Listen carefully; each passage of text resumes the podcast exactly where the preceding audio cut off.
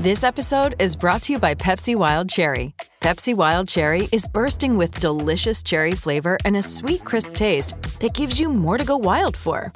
Getting wild may look different these days, but whether it's opting for a solo Friday binge watch or a big night out, everyone can indulge in their wild side with Pepsi Wild Cherry, also available in Zero Sugar. So grab a Pepsi Wild Cherry and get wild. Welcome to a new week on the home of Sport SEN, broadcasting from the studios of 1170 AM in Sydney. Welcome to Breakfast with Vossi and Brandy. I don't think we've ever had a weekend where there are more pronounced winners, losers, and everything in between. Gee, Tigers fans, are you with us? Will the sun come up today? Tim Tszyu fans, say my name! Say my name. Wow. What a dramatic Sunday afternoon. Greg Alexander, good to be with you. Dragons fans are happy. Bulldogs fans are happy. Yeah. Tigers fans feel like poop. Yeah, I want to start on a positive. I think with so much sport happening over the weekend, let's start on a positive. The Bulldogs are a big positive. 26-0, they led the Melbourne Storm. Got themselves back into the game a bit, the Storm, but very good performance from the Doggies, which had to be, because I think when you look back to round one, they were probably the most disappointing team out of round one. So they needed to improve. One of my new favourite players, Vossi, Jacob Kiraz. I love him. Yes. I love Jacob Kiraz. Fantastic. I tell you what else I loved over the weekend, watching Reece Walsh in his debut game for the Broncos. He was stunning. Stunning performance from Reece Walsh. We got a glimpse of it in the preseason game that he played against the Titans, and he just looked 3 yards quicker than everyone else on the field. That's how he played on Friday night. And a positive has to be, again, the contests that we've seen in rugby league, the contests over the weekend, the games. The games were fantastic. Friday night into Saturday, into Sunday, whether you thought the quality was good or bad. Yesterday's game at Leichhardt was riveting. You couldn't take your eyes off it. Could the Tigers possibly play anywhere? Vossi, I heard you say through commentary, and I was in the studio yesterday, you said, "Yep, this goes down as one of, it might go down as one of Newcastle's best ever wins." They played for 10 minutes without Dom Young at the back end of the first half. They played without Saifidi for 15 minutes at the back end of the game. The only thing that cancels that out is the Tigers' form. The Tigers that's right. Rubbish. That's the caveat. That is. But when Ponga went first minute, Jaden Brayley goes 15th minute, Tyson Frizell goes second half, Asunbin a send-off. That's quite extraordinary. But the Tigers, look, we just can't dodge the issue. I don't know where to put it. It's one of the worst, frustratingly poor performances I think I've ever seen. I mean, Leichhardt Oval jumping again, you know, close to full house, the hill, you know, brimful. Does it mean anything to them? Because maybe they should play in front of no one and they'd play better. Are they? Is it stage fright? Because the attack, there's one moment in the game, and I just can't remember the minute, but Luke Brooks ran almost the entire width of the field with no one to pass it to. He ran past Statue. No one was ready to run onto the ball. He ended up on the other side. What's going on? Yeah. Yes, he did. He ran at least 30, 40 metres. I'm exaggerating, not the whole width. But he would have run at least 30 to 40 metres across field and had no one to pass it to. This is when they're still trying to get back in the game. I just don't know what to say about the Tigers. I throw it open to the open line, to either Tigers fans or other fans who watched the game yesterday, to put it into context, that attacking performance by the West Tigers. There are so many elements within it that were so disappointing. That just, like, it's worse than bad in some cases. It was worse than bad. Worse than bad. Let's jump from negative back to positive. Yesterday's win by the Dragons, down 12-2 to the Titans, Cogra. The Dragons score. Did they score the next 5 tries to win comfortably? That was a good performance. Another positive out of the weekend: the Dolphins winning their second game. Did you? Now that was again. I I was at Allianz for the Roosters Warriors, so I missed the first half, but I got home to watch the second half of the footy. And 12-6 down, second half, I think the Raiders had the ball for 20 minutes of the opening, 20 minutes of the second half. And you just thought, well, if they score, that's it. Played in wet conditions, so it was tough going. Somehow the Dolphins withstood whatever the Raiders had and kept it to 12-6, and then out of nowhere scored a try off a grubber kick. And wow, wasn't there some drama in the final 10 minutes of that game, which we'll talk about a little bit later. But on the positive note, the Dolphins winning 2 games. That's and sitting on top of the comp. But what about Canberra? Look, I know it was 10, and 10's not huge, but they did lead by a double-digit scoreline, Canberra, and it got beaten. I mean, it's now... It's incredible. No team comes back more from halftime deficits, but it is daylight second for teams that can lead big and lose. I will dig out the actual numbers because you've got to update it every week. Last week they were down 18-0 and almost come back to win and lost by a point to the Cowboys. But then on the weekend again they led big. So Canberra's lost 12 games since the start of 2020. They've won the most games when trailing in that period. So they've lost 12 games when leading at half-time since 2020. Are they the faders? Or it must be incredibly frustrating for Ricky. Ricky, one of the most experienced coaches in our game. How can they do both week to week? They will come back like a frustrating racehorse that always storm down the outside, get a good third, then you put them in a weak race and they'll lead and lose. I mean... It's an incredible stat that's developed there. By the way, just away from the rugby league, the actual score lines, the issue of concussion will not go away. Kalyn Ponga, right now, Brandy, sat out the last 4 or 5 weeks of last season, concussion. Now, first 2 weeks has 2 concussions. What do you do? Yeah, we had 5 HIAs last year, Bossy, and obviously one of those failed. And he sat on the sidelines for over a month. I don't know what you do. I don't know. After yesterday's head clash with Kapoa in the opening minute of the game, I think he'll be on the sidelines for a little while. But you can't have any more time off than what he's just had. Like when you think about it, to sit out the back part of last season into an entire off season off. You know what I mean? Like he's had. Added up. He had 4 and a bit months off. They sat him out for 4.5 months, and now he's had 2 in a row. Like what? It's a big issue. I mean, your main man, your $1 million man. Yep. What's a reasonable amount of time that you would stand him down for now? No one can speculate on it. That's in the hands of the doctors. Yeah, that is in the hand of the hands of the experts. That we can't sit here and speculate what they need to do, but it's a concern. That's true. It's a concern. Now there's golf on, Vossi. The players is on. Now we had Min Woo Lee sitting 1 shot behind Scottie Scheffler. Min Woo birdied the first hole, so he drew level with Scheffler. Yes. He then triple bogeyed. The fourth. Triple bogey. Yes. Had a 7 on the fourth. So Scottie Scheffler at the moment is sitting at 13 under. Then there's Matsuyama, there's Hovland, there's Homer, and Min Woo Lee all on 10 under. The other Aussie that was certainly in contention early, and probably still is, but he's already dropped 2 shots as well. Cam Davis went from 10 under to 8 under. The bus. Yeah. Well, it hasn't crashed yet, but it's wobbling. No. It's just like the Tigers' rickshaw.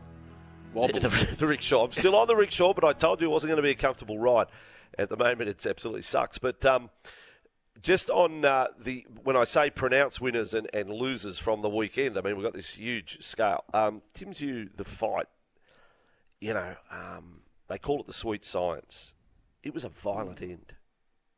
How many punches... extra do you think were thrown before the referee stopped the fight? I mean, someone said to me it was like you're playing a PlayStation game and you're doing Street Fighter or something. You just keep pressing the same button, bang, bang, bang. He went uppercut. Connected with him, right? And the ref kept letting it go, just battering his head with an uppercut. It was a truly violent end that when a fighter, world class, gets a sniff, you turn into an animal to finish it off. And I'm saying that with respect. Well, you've got to. Well, that's the sport. The game. That was a brutal ending to that fight. Brutal ending. Yeah. So he will now line up a fight with, I don't know Charlo's first name. There's two Charlos. Is it Jamil Charlo and Jamal? Like there's two of them, but they've got the same names. Almost. Charlo, that'll do. Yeah, Charlo. Just go fight him. But at the end, is it showmanship? Is it or a bit naff? What's my very naff to the crowd? I can't watch it. Honestly, what the carry on after a fight? I know that they've got their special individuals to get into a ring and do what they do. They've got to be a little bit different, but the carry on after a fight, it's embarrassing. It's embarrassing. Yeah. Now, all right. Now let's just do a bit of housekeeping right now. Thanks to Victor Sports. Victor School and Sports Club Supplies, victorsports.com.au. Just on the injury front out of the weekend in rugby league, take note of all of these. I mean, Newcastle have got the short turnaround, the 5 days. It's very hard to see Ponga or Brayley playing. Tyson Frizell, you'd have to have doubts. They play the Dolphins, the 6:00 game on Friday night. That'll be here on SEN and, of course, exclusive to Fox League. So that's a big one. Nelson Ussa for Solomona. Melbourne, I'll say about the Melbourne side, when I sat down to call it the other night, I thought the thinnest side I'd ever seen Melbourne field outside of an origin period. Yeah, I agree. 7 games between the two wingers, 22 games between the bench, a first-timer at 5'8". It looked thin, with a few notable exceptions. It looked a little New South Wales Cup-ish. The depth isn't there. So you take Nelson out of that side that's already without Munster and Pappenhausen, and it's there's a lot of responsibility on the shoulders of Jahrome Hughes and Harry Grant to try and get the Storm a win.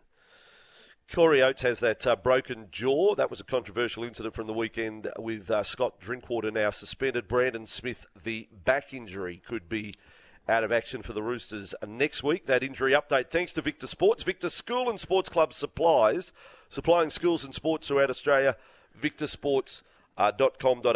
I don't even want to talk about the tipping. Did I get two? How many?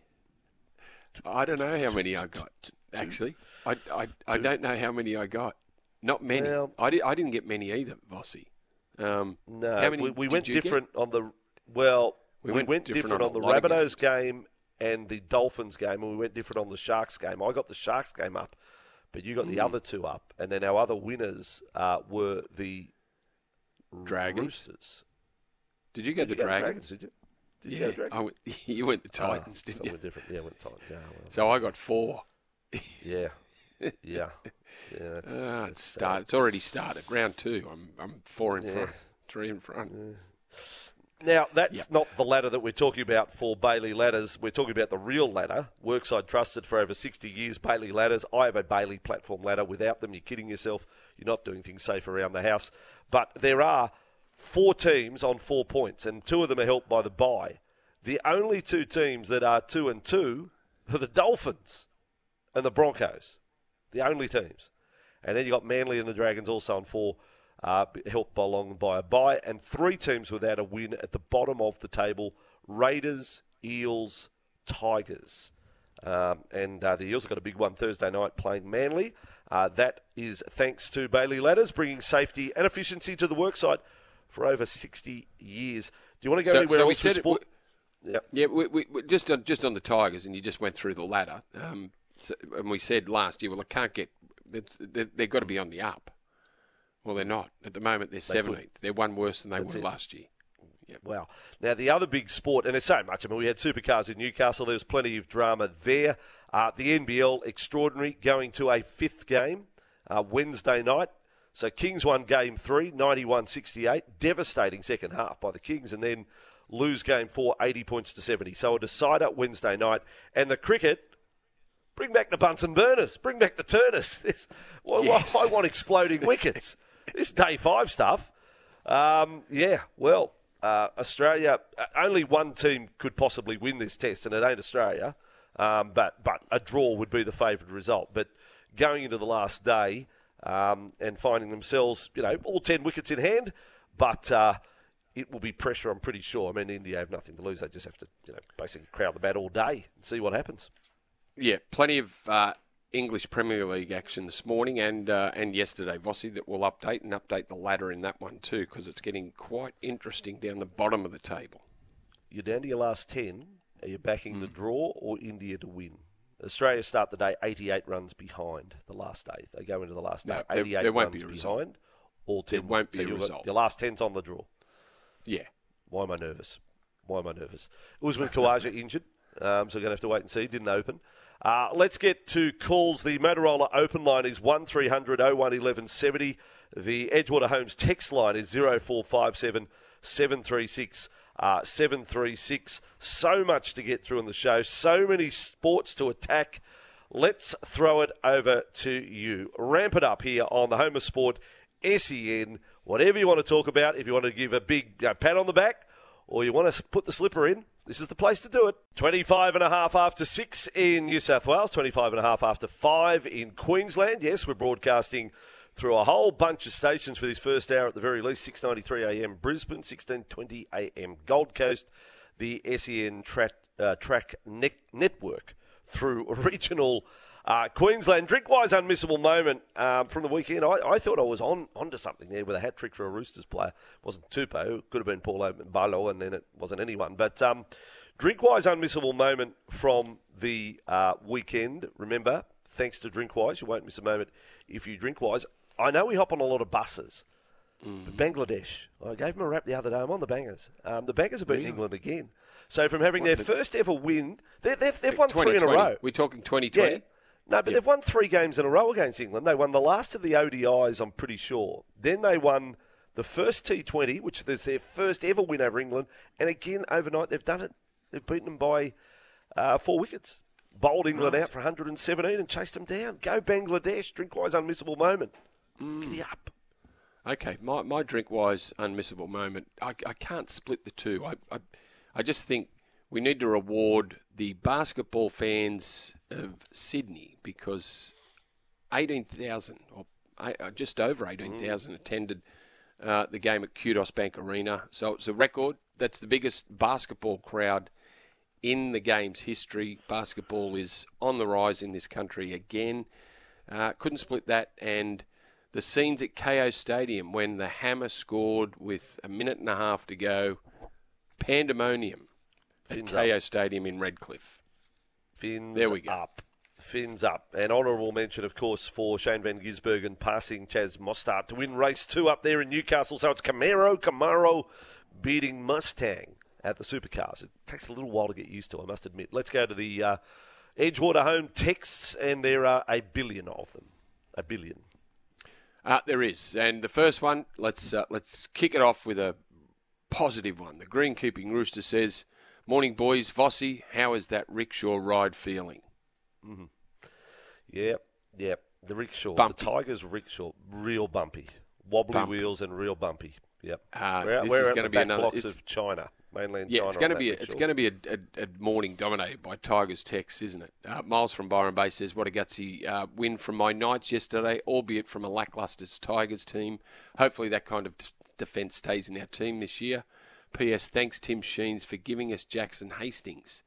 Enjoy the wooden spoon this year, Tigers." Ooh, ouch.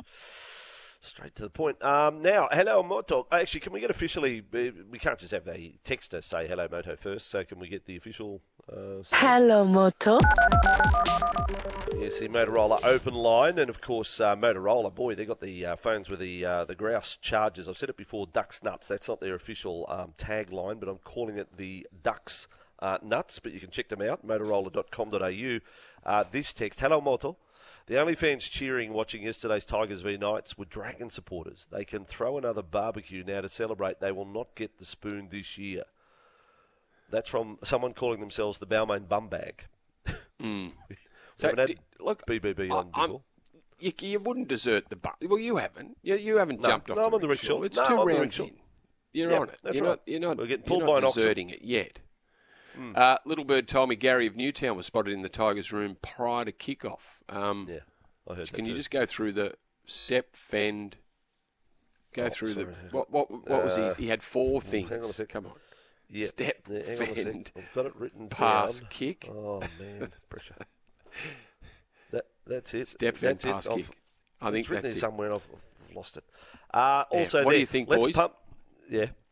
What do you think? Reece Walsh, the new Queensland fullback. Well, Billy Slater had him in the he was going to play. Remember, Reece Walsh was going to play Origin in 21, I think, and did a hamstring through the camp, which ruled him out. But if Kalyn Ponga isn't available, Reece Walsh, certainly looks like the man. I'll tell you the other bloke that's in form too, playing at fullback, AJ Brimson. He was like, I know the Titans went down yesterday, but he was very good while the Titans were winning. Brandon, just confirmation. Step, fend, pass, kick. Build a game. Understand your kicking game. That was all part of Gary's Tigers address pre-match. This one, let's pump the brakes on the Bulldogs, boys. Storm had no Munster, Olam, Pappy, Coates, Tszyu or Sims. Leroy of St Clair, a salty Parramatta fan. And this one, hello, Moto.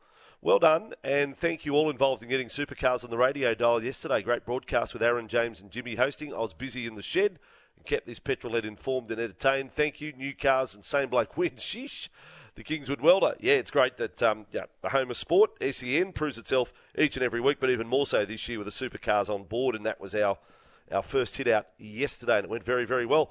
Hoping for the same for Jay the Bookman. He is back online. New week, new era. Jay from Dimmicks at Rouse Hill with his best stuff right now. Here we go. Hey, guys, a bit of social commentary this morning. If you serve your kids frozen pizza or chicken nuggets for dinner, I say you're a bad parent. I don't care how busy you are, find the time to microwave the stuff. Okay. Thank you, Jay. Here on this Monday morning, let's go to the news, we hope. Vossi, I think I need to update the golf because there's better news for the Aussies. Min Woo Lee has just birdied the seventh hole, so he's only 2 shots behind Scottie Scheffler. And Cam Davis has fought back too. Dropped to 8 under after starting the day at 10 under. He's back to 10 under the card. So sitting in a tie for third with a host of golfers, Matsuyama, Tyrrell Hatton, Max Homer, Victor Hovland. But Min Woo Lee at 11 under, second on his own to Scottie Scheffler, who's at 13 under. They're through 7 holes.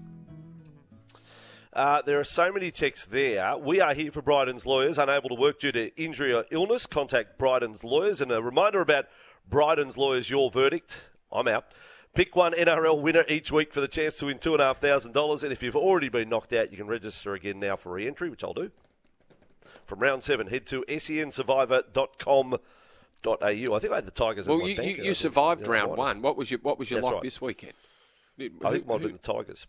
Might have been the Tigers to beat the Knights. Ooh.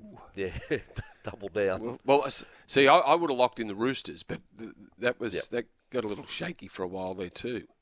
But poor Warriors, they imploded. They got it back to 18-16.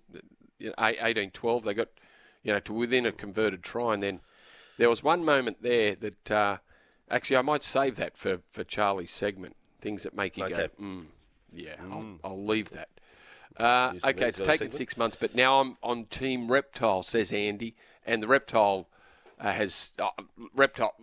Jay was just asking for the Reptile to get involved this morning. Jay, your jokes are like yesterday's boxing referee. Just need to stop it. This one, has Sportsbet gotten over an undermarket on how many? I'll get Lieutenant Dan to answer this one. Lieutenant Dan, how are you going? How was the tradies news in a nutshell this morning? Well, it was good, but it was short. It was only half an hour.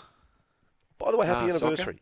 Soccer? Happy anniversary, because you've now been on air for a year with the show. You can listen in every weekday morning between 5 and 6, well, most mornings. This one you can answer as a Roosters fan. Has Sportsbet gotten over an undermarket on how many players the Roosters can sign by round 26? Would the line be, 34 plus? Yeah. That's the question. I think it'll be more than that, the way they're going at the moment. Nathan Brown. It's an interesting signing. Yeah, why not? Why not just on that, in passing. The coffers. Yeah, but in passing really quickly, contracts, Brandy, just to present facts, contracts run from November 1 to October 30. So Nathan Brown at Parramatta has already been paid essentially for four and a half months. That's right. 4.5 months or whatever he was on. Yeah. So it's not... He's not. They haven't signed a player for whatever 500, 600,000. You've got to take whatever he's paid. Yeah, that's right. So it's just over half his deal. The Tigers, the Roosters will have to pay. I'm confused about Liverpool's form. They put 7 past Man U last week and got beaten 1-0 by a team at the bottom of the ladder. Says Lee from Brisbane. That's right. And Mo Salah, Mr. Spot Kick. Had a crack at it, just missed everything. Missed the woodwork, missed everything. Very unusual. They went down to Bournemouth. That's your team, Andrew. That's my team. That's my team. Yeah. That's my team, man. Yeah. I'm singing the team song. 1-0. So that puts a dent in Liverpool's chase of the top 4. Yeah. Mind you, there was... Man U had a draw with Southampton. And Southampton were absolute last on the ladder. And there they were having a draw over the weekend. This one, Kurt Mann, the wingman, is ready to help his mate, Arthur Apado. Well, Kurt Mann didn't play yesterday, so he wasn't there. What I will say about Kalyn Ponga, and it was a bad concussion, but at full time he was jumping around the field. He was celebrating the win. So it's interesting how the body works and what have you. He wasn't like sick throwing up, but it was pretty scary there for a little while for Kalyn Ponga, and I totally understand why he's not allowed to come back onto the field. That's a Category 1, when they're quite clearly knocked out on the field. Morning, Vossi and Brandy. Another positive was yesterday's Supercars call on SEN. Yeah, plenty more wraps. Noons and Moff did a great job. Jimmy Smith anchored the show well. Thanks, SEN. It is so good that we've just got so much sport. And as I said, Thursday and Friday night. Friday night, Dolphins v Knights. I don't think you can miss it. We're watching something unbelievable here. Dolphins are going to start favourites against the Knights. Yeah, they might be top of the table, 3 from 3, like they're top now. Yeah, 3 from 3. Good to hear. And then the following week they play the Broncos. Yeah, that's big. Dolphins Broncos. That'll be big. 50,000. Well, if they can beat Newcastle and come into the Broncos game with 3 wins under their belt, what a clash that'll be, Vossi. Good to hear from you, Big G. This one, I don't think it was fair that Jacob Saifiti got an early mark from the game yesterday. He should have been forced to endure the punishment. We had to, says Peach of Bow Desert. So what, stay out there and watch it? Stay out there and just, suffer with the rest of the team. Spectator. Yeah, you can't go to the sheds. Yeah. All right, let's again make it official. The Motorola Open Line. You can check out the latest smartphones from motorola.com.au. Hit it. Hello, Moto. Go to the number one golfer. Mm. Yes, good morning, guys. Good morning, golfer. Yeah, just watching the golf at the moment. Scheffler's just chipped in to get the 14 under, yeah. Oh, but, that's nice. Larry Miser's. Min Woo's 11 under, and I actually predict that Cameron Davis is, out of the 2 Aussies, he's the one that's got the big chance. He's a big game player in the last round. He's won the Australian Open shooting 65 in the last round. He's a okay. Well, he's last a 10 under player. Yeah. Yep. But in terms of the tipping this year, I think it's got to be starting to be one of the hardest years to tip. How could you tip? The Dolphins this weekend, and how could you tip the doggies? But I did give you one good tip last week. I said the Dragons were specials for those who wanted to. Yeah, and are they your team, but golfer? That nearly cancels that out. If they're your team, are they your team? They are my team, but they were specials for the week. They were specials for the week. Okay. Yeah, we'll let it slide. Sorry, golfer, I just saw the chip in from Scottie Scheffler. Yeah, that'll break your heart. Yeah, that's right, yeah. Anyway. Yeah, but, this week, the Roosters and Souths and the Dragons and the Broncos are going to be the two big games for the week. Mm. All right, number one, golfer, it's good to hear from you. And enjoy watching the golf this morning. One text as we go to a break. Michelle Bishop coming up with her first sports update for the day. This one...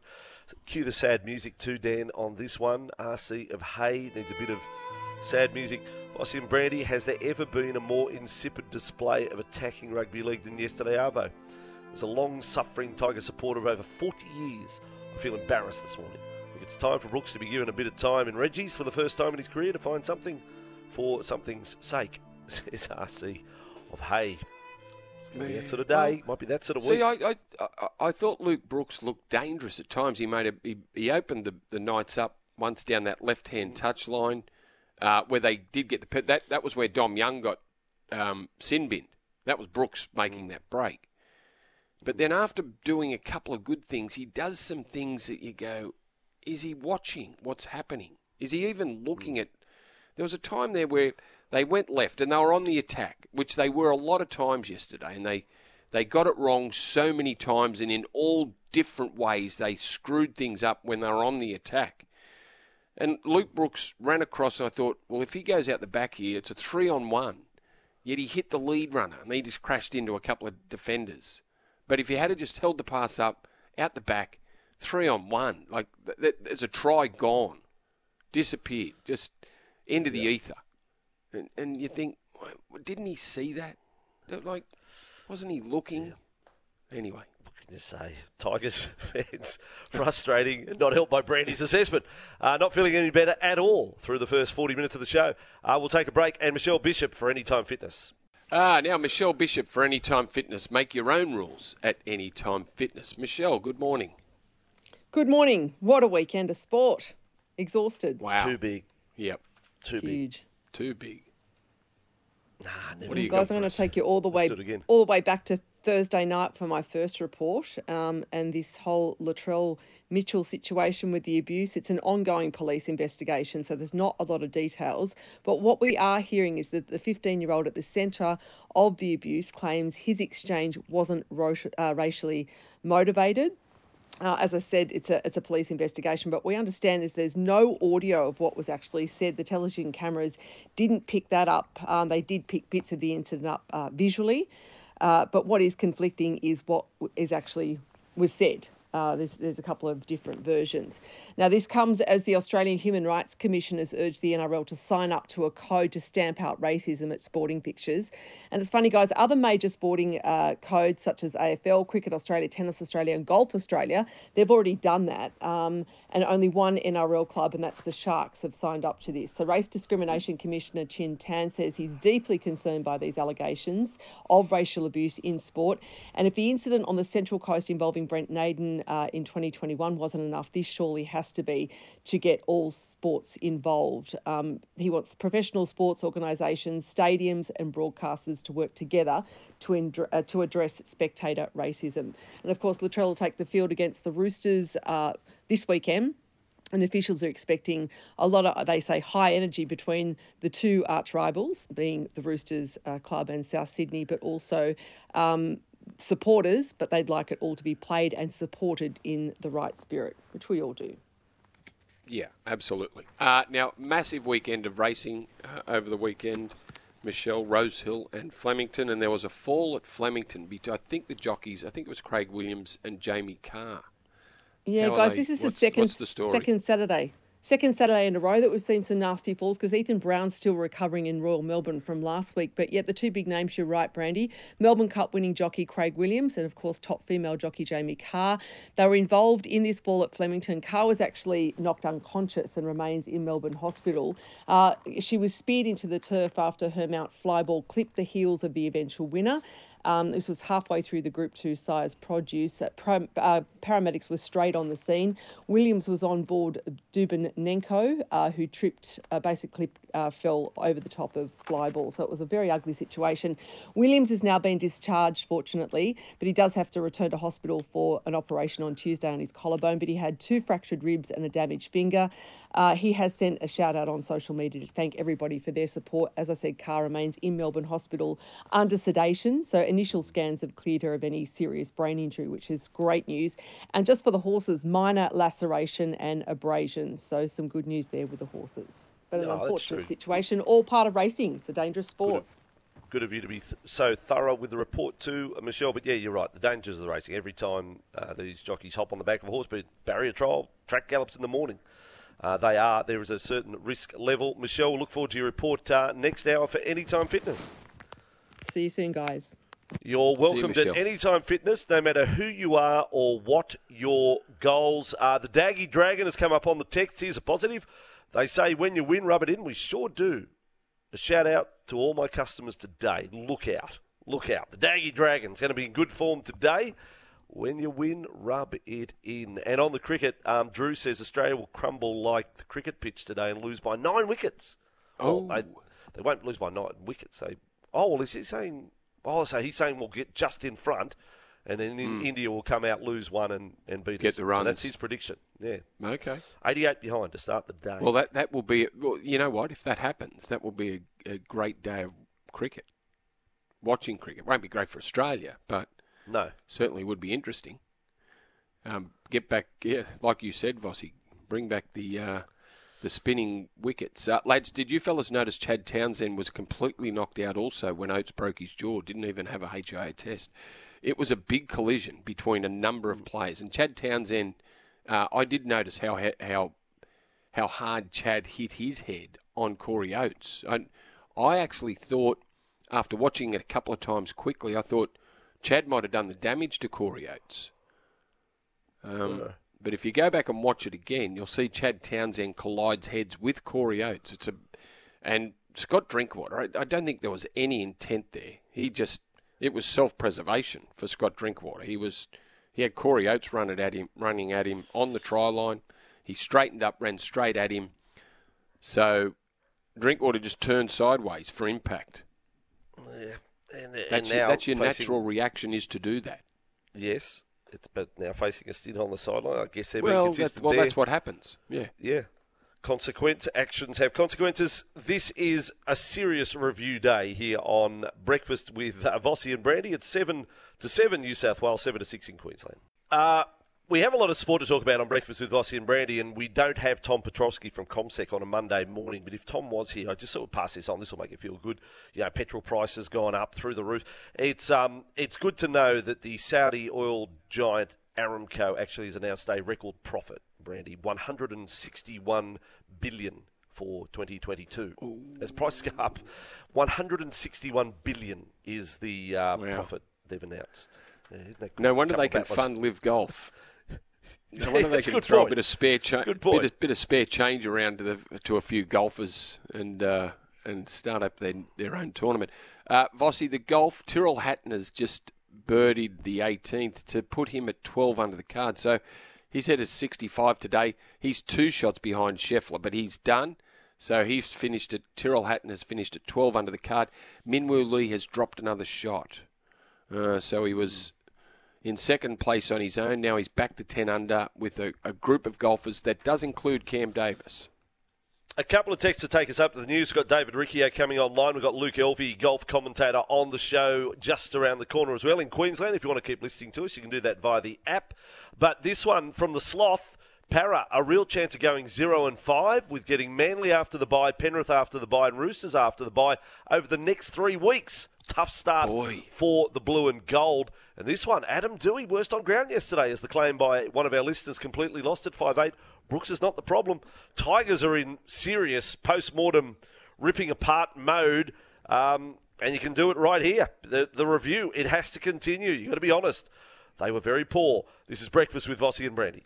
This is Breakfast with Vossi and Brandy on a Monday morning on the back of a weekend. Oh, really, we go all the way back to Thursday, don't we, when we're talking about the weekend. But through rugby league, through boxing, through supercars, through rugby union, through A-League, take your pick, the cricket, so much doing. Now on the boxing front, Tim Tszyu winning yesterday, and it was a brutal end, if not a vicious end to the fight. Harrison was just hammered. Blow after blow after blow. Plenty of people saying the referee should have stepped in a little earlier. But then Tim Tszyu all wound up. I don't know how to take it. Look, it's his moment. He's had the win. Capacity crowd. Huge event on main event. It's one of the biggest fights ever on main event. So he can draw a crowd. But Tim Tszyu then gets up and he rides the crest of a wave with Ben Damon centre ring. Have a listen to Tim Tszyu. Any final words to everyone who's come out here today and who's watching around the world? Australia, you know, but the world, you know now. What's my motherfucking name? Well, I just don't know. He said that about 3 times too. Yeah, he did. But I was wondering what he meant. Yeah. What was he referring to? Was there this push in the media that no one knew who he was, or what? Well, I don't know. There's some people saying, well, he's not his dad, but I don't think Kostya doesn't. He's not called Kostya's son anymore all that often. You know what I mean? Like, it's not, he's not in his father's shadow anymore. But anyway, what happened next? You might not have seen this on Main Event. So when he's called that, and he's done it two or three times, what's my name? They played a song. This is what they played for Tszyu. Timothy, Timothy, Timothy, Timothy, Timothy. Timothy.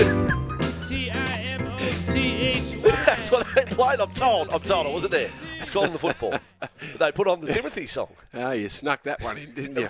Well, I just thought I would. That's just a sneaky little punch. That's just me just bang, bang, bang. Timothy song in there. I don't know whose song. We actually need the Anthony song today for Anthony Griffin, I think. Is there an Anthony song? We need the Anthony song. No. Wow, what a weekend. Anyway, Tim Tszyu. And to Charlie Goodsir, probably work on your beeps on those audio grabs, I think, just quietly. We said, can you beep out the main bit? And I'm not sure whether that beep. That was John Wall's areas on the beep. Yeah. We've just finished our compliance meeting too. We'll be off air soon. Brandy, I think Drinkwater needs to... Yeah, apologies. Brandy, I think Drinkwater needs the number of Billy Slater's solicitor that got him off the shoulder charge before the grand final. Can you see some similarities, says the Brisbane Eel. Yes, but the interpretation of the shoulder charge has changed a hell of a long way since the Billy Slater shoulder charge. Yep. When Billy Slater pulled off that shoulder charge, I said, well, that's him trying to stop a try. He's got every right to do that. Yes. Now you just can't. You can't even turn sideways now, and you're in trouble. There's a good one from the Western Sydney Eagle. Good to hear from you, WSE. He said, boys, what a day of sport yesterday. I was flicking between V8s, boxing, NRL, then the cricket. I think my remote control needs replacing. It copped the thrashing. How many sports did you watch? We throw it out to all of you listening now. How many different sports did you catch a glimpse of from the weekend just gone by? Because you're taking a bit of the golf. You might have got up early, watched a bit of Super League. You've watched your NRL. You took in a little bit of the A-League. You've got the cricket happening. The boxing's there. Supercars. How much can you fit into one weekend? How good is sport? And okay. Has someone set a PB on the weekend, watching all the different sports that they want to know? Do they stay up late and watch a bit of that includes Six Nations Super Rugby as well? And A-League too. Yeah. Super Rugby and A-League. So there's a big clash, big A-League clash on this weekend. We've got a big local derby. It's a Sydney derby, isn't it? Western Sydney Wanderers and the Sydney FC. But we need two Sydney clubs to play each other, because from the weekend, no Sydney club won a game. So at least if they play each other, there's a chance of getting a win. Might be a draw, of course. Right. Yeah, it wasn't all that good. Text here from Aaron. Morning, VBs. Wow, what a weekend of footy. Had it all. Two questions. You can answer these, Brandy. What has happened to the penalty try? Hudson Young sin bin against the Dolphins. Oh, my God, it was foul play. Could a try have been scored? He was the only reason why a try was not scored. Well, no, the penalty try still exists. We do have penalty tries, and it is always very much in their thinking. So I don't think it's disappeared, Brandy, has it? No, it hasn't disappeared. But what he's saying is shouldn't a penalty try been awarded then? For Hudson Young being offside, there was no foul play. It was just Hudson Young couldn't get back to marker quick enough to play the ball, and was it the hammer who jumped out of dummy half, and bar Hudson Young being there, I guess he says he scores a try. So that could have been a penalty try. They kicked the penalty. Yeah. They kicked the penalty to go 2 points. Might have levelled up or to go in front, but. That was a situation where you could have awarded a penalty try.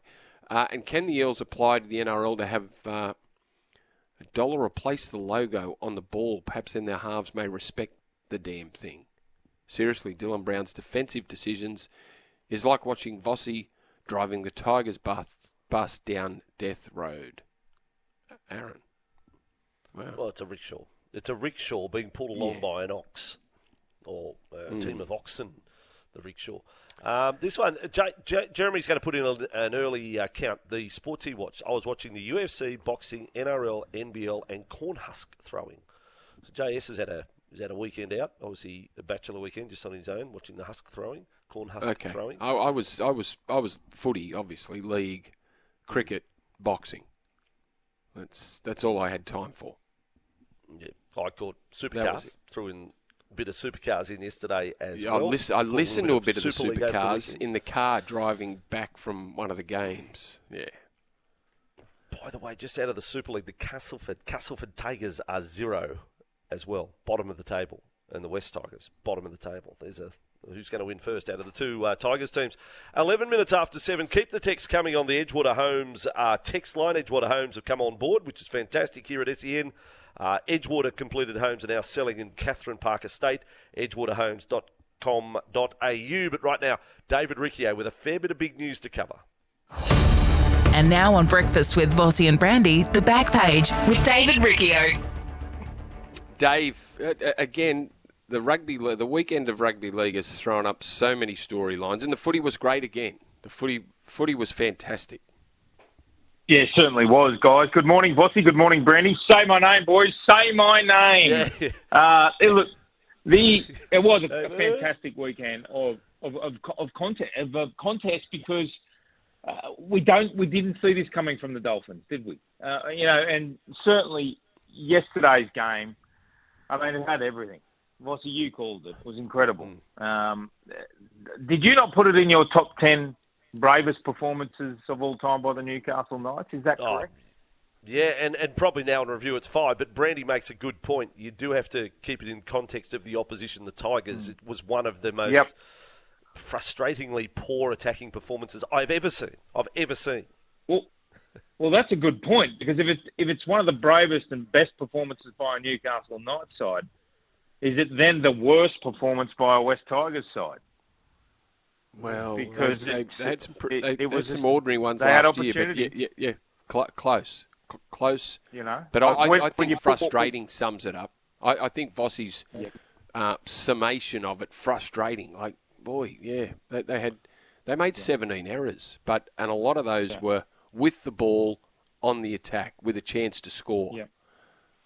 Yeah. Anyway, guys, obviously the Knights are in a bit of trouble. Look, Brandy. Obviously, the main concern now is Kalyn Ponga and his health, both in the interim, but also from a rugby league point of view, his career. Now, this I hate to play Captain Hindsight. But this was the major concern of Kalyn defending in the front line at 5'8".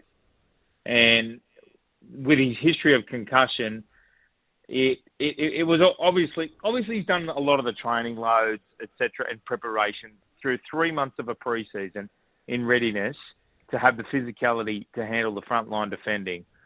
Adam O'Brien, the Newcastle Knights coach, made the point that he watched Kalyn attempt that type of tackle that he performed yesterday, that he suffered the concussion with, hundreds of times during the preseason. Whatever the case, this is a serious concern now for Kalyn Ponga. We know it. It's his fourth concussion, guys, in the past 10 months. We were only talking about Victor Radley last week having 4 concussions in 2 years. Now, Kalyn's got four concussions in 10 months. I think he will have an extended period on the sidelines. I don't think the Knights have any other choice. I think the spotlight on concussion and also, obviously, Kalyn's health has to have him on the sideline for an extended period. Well, what we will be dictated, and so it's all well and good for us to say that. He'll be dictated, as will Newcastle, by the doctors. That's end of story. Whether he has 2 weeks off or 6 weeks, we don't know that. We can speculate, but it doesn't mean anything. Our speculation means nothing. Absolutely, Brandy. Yeah. Absolutely, Brandy. I agree with you. They will follow. They will do everything by the book as far as the medical process is concerned. But I would have thought, clubs, okay, well then... Clubs are now wary... Because we're all having our 10 cents worth, I'm saying there would be no science that would support anything here on Kalyn Ponga, because he has just had 7 months off to have consecutive weeks of concussions. He's had 7 months away from the game, from when he was stood down last year into the off-season. So what would be, what could they come up with? I mean, there's nothing sure here at all that says Kalyn Ponga will not get concussed the next game he plays. But that's why, and again, I believe, yeah, they'll follow the medical process, but then they'll put this extra layer, which clubs are doing now, guys, and it's perception. It's a perception by clubs that we're doing everything possible, so we're going to sit him down anyway. You understand what I'm saying? They want to send a message that, okay, we're going over and above the medical diagnosis. We are actually going to sit him down anyway. And that's where I believe the Knights will go. David, Aside from that, Brandy, I was just going to say quickly, they've got a massive issue here, the Newcastle Knights. I've listed 10 players unavailable for next week. 10. So in their top 30, they've only got 20 players left that are fit and available for selection. They will need to go to the NRL for exemption, special exemption, to at least name a squad on Teamless Tuesday. There's a stack. Oh, Kalyn leads the list, but there's 10 players: Adam Elliott, Tyson Frizell, Jack Johns, Simi Siagi, Jaden Braley, Kurt Mann, all out, unavailable. It's going to be a huge week for the Newcastle Knights as far as finding fit and healthy players. They take on the Dolphins. Now, the Brisbane Eels said, can David share what happened between Hastings and Tommy Talau after the game? And it was after an interview that was conducted with Jackson Hastings. He wandered over to Tommy Talau. Do they have history, David? Well, not that I'm aware of. I'm not aware of any history between Hastings and Talau. They were clearly teammates last year. Talau spent the majority of the last year, you know, in the rehab group. But, you know, Jackson's gone over to Tommy to allegedly apologise for clipping him in the head yesterday, of which broke Tommy Talau's nose. Tommy Talau now has a broken nose as a result of Jackson's high shot. It'll be interesting to see how the match review committee see this when the charge sheet comes out this morning. But ultimately, guys, Tommy didn't like the apology, didn't want the apology from Jackson Hastings, wanted none of it, having then spent the rest of the match on the sideline. David Clemmer then comes and intervenes. Clemmer not short of a fuse, and certainly tells Jackson where to go. So, look, it's part of the increasing animosity that the Tigers and Jackson Hastings have between each other. Now, one of the big stories out of the weekend that certainly got us talking, we're not just talking one extra team in the NRL. Are we seriously thinking we could get back to 20, which was the 1995 model when we introduced all those sides, the Crushers and the Cowboys and the Reds? 1995, we did get to 20 teams. Are we really talking about getting back to 20, or is it just 18 is the limit and then 20, who knows when down the track? What do you know? Yeah, look, certainly there's a push. It's coming from Roosters Supremo Nick Politis, who has actually gone on the record about what he believes. And we know that Nick has been in the game and understands the game better than most. He's been in the game for so long and one of the game's best administrators within clubland. But looking at the whole of pie, believes that the game should expand nationally and also to 20 teams. I think it's 15 to 20 years away, guys, the 20 team. I know internally there is a push to make it certainly a Pacifica team, get to 18 teams sooner rather than later, potentially by 2025, guys. Now, if that is to happen, so Pacifica, David, Pacifica's not PNG. Pacifica's like Samoa and Tonga and that's right, and Fiji. Yeah, with the opportunity. That's right, with Bass, but Brandy, not necessarily based in one of those locations, playing games in each of those locations, but based out of Cairns or in Australia. So more of a satellite team as far as Pacifica is concerned. But my understanding is there is a genuine push for that to eventuate by 2025. Now, guys, as we've seen with the Dolphins, there was much criticism around the lead-in time that the Dolphins got to recruit, build their club, very short time. I argue that they should have got at least 2 years. Well, we're at that point in time if the NRL want to bring in a Pacifica team right now.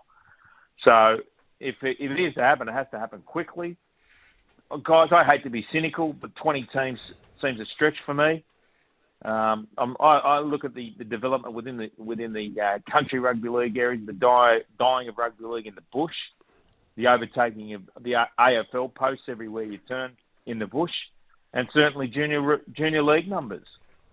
We saw the junior league backflip on an original tackling technique that they wanted to introduce, turning it into tag, because they knew that the junior rugby league numbers would decline on the back of it, taking away what is essentially rugby league, a tackle and contact sport. So, look, 20 teams seems a stretch for me. All 4-18, but 20 a little too far.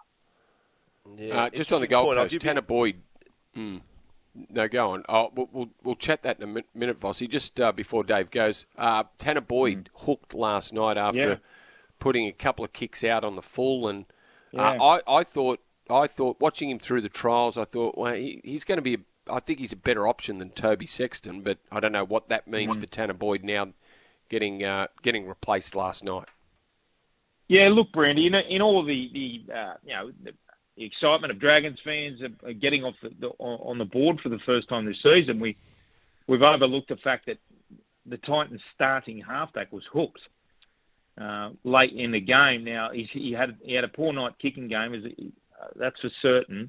But where does it turn? What does it leave? That's an important decision. We saw it with South Sydney, Jason Demetrio with Lachlan Elias early last year. Where does it leave Titans coach Justin Holbrook? Does he actually? Teach Tanner Boyd a lesson by taking him from the field and then backing him this week? Or does he actually go the whole hook and not play Tanner Boyd this week? As you said, Randy, Toby Sexton is an option. The other one that confused me from the Titans was how late Jaden Campbell got onto the field. It was like 16 minutes left in the match and they were trailing by 14. Jaden Campbell's a good player, but I think it's a little bit too much pressure to expect that he would turn that scoreboard around. They do have Jaden Campbell as an option, as you said, Toby Sexton, but it's a big call by Justin Holbrook in round two to hook his halfback, so I look forward to seeing how this unfolds as far as the Titans are concerned. So many stories out of the weekend, and we can keep following all the stories on the Telegraph website. Good report, David, and talk to you later in the week. Hey, thanks, boys. Go well. Thanks, Dave. Ricciard, I'll pick up a point that he raised about bush footy as well from Armidale. I'll give that later in the show. Some real concerns out there that rugby league is losing the hearts and minds in what was once a strong rugby league region. 23.5 minutes after 7. Oh, just watching Cam Davis come up the 11th, Vossie, and he's just put his second shot into the water. Scottie Scheffler has a 4-shot lead. Tyrrell Hatton's in the clubhouse after shooting a 65. He's 12 under the card. Scheffler's birdied 8, 9 and 10. 3 holes in a row to have a 4-shot lead. Cam Davis is in trouble coming down 11. Min Woo Lee is just about to tee off at 11. He's at 10 under the card. Well, that's not how we were hoping things would pan out. It's still going to be a pretty good finish for both, but you'd have to think victory now might be a little bit beyond them. Make it look easy with Sportsbet Same Race Multi this autumn. Racing conditions apply. Gamble responsibly. 1-800-858-858. Nick Ashman from Sportsbet is on, and Brandy runs the football desk each morning, Nick, as you're aware, and we play the music. But he has asked me if I could ask you for an EPL market. I don't know why you wouldn't ask it directly, but here I am asking you. An EPL market. Please. Oh, that's okay. It's always good to delegate on a Monday morning.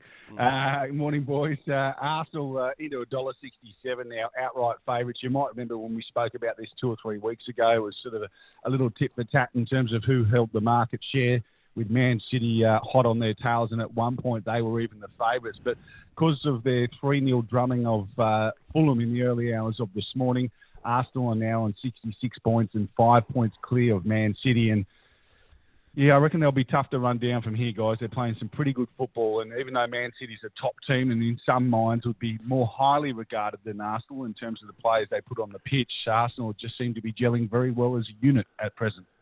Yep, and 5 points clear. You're right, Nick. Now, we've had our little say on the fourth test. My last $10 is going on a draw. What's the market saying? Well, you'll get $11.60 back there, Brandy, because the draw's paying $1.16 at present. Of course, it's stumps at the moment. They will resume play later today, our time. Australia are none for three in the second innings. They're 88 runs behind after India posted 571 versus our 480 in the first innings. And given that it's day five, you would think that the draw is the most likely outcome. Certainly that's how the market's got it. And probably the only thing that can happen outside of a draw is an Australian batting collapse. And if you are unpatriotic and think that that's going to happen, well, you can get $5 about India nailing the Aussies on the final day. Okay, Australia at 200 to 1, by the way. Australia at 200 to 1. Yeah, no chance. Kieran Marsnick's a filly into the Golden Slipper. Yeah, Still City gets up on Saturday. So for those that aren't massive racing nuts, the Golden Slipper is the world's richest two-year-old race. It'll be run at Rosehill this Saturday. That's March 18. And last Saturday we had the Pago Pago Stakes and the Magic Night Stakes, one for the boys, one for the girls. It's the last chance to qualify for the big one. Still City took out the Magic Night about half a second faster than the boys, so she'll go in as the top seed out of those two races, if you like, and she's into $7, guys. We did bet $61 when markets went up. She was terribly unlucky in the Blue Diamond Stakes behind Little Bros. She should have finished a lot closer. She's atoned on Saturday, and we know how good the Mar Eustace camp are with these two-year-olds. Cylinder's still your favourite at $3.50. He went up $51 when markets went up, so be some happy punters if he can get the cash on Saturday. But $3.50 for him, $4.60 learning to fly the filly. Red Resistance shares the $7 line. And the third line, that is, with Steel City Boys. And plenty of markets up on Sportsbet this Saturday at Rosehill. We've got 5 Group 1s outside of the Golden Slipper. You've got the George Ryder, the Ranvert, the Galaxy, and the Rosehill Guineas, which is the traditional derby lead-up. Fantastic day of racing. Good on you, Nick. Thanks for that, mate. Thanks, boys. Have a good day. Make it look easy with Sportsbet. Same race multi this autumn. Racing conditions apply. Gamble responsibly. 1-800-858-858. Let's go to the news.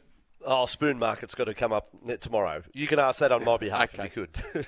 We'll get a Spoon update tomorrow. Vanessa, thank you. We're here for Bryden's Lawyers. Unable to work due to injury or illness, contact Bryden's Lawyers. Now, the Players' Championship is on. We've been chatting it this morning, and joining us to talk a little bit more about the Players' Championship is Luke Elvey, golf broadcaster, mate of ours, old Fox Sports boy, and he joins us on the line. G'day, Luke.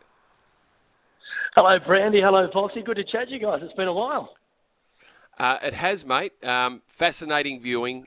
Min Woo Lee sitting one shot off the lead coming into the final round. Cam Davis had a good finish to his to round three as well at 10 under the card. Tough going. And Scottie Scheffler, wow, he's just proving to be too good. Yeah, he's another level, Scheffler.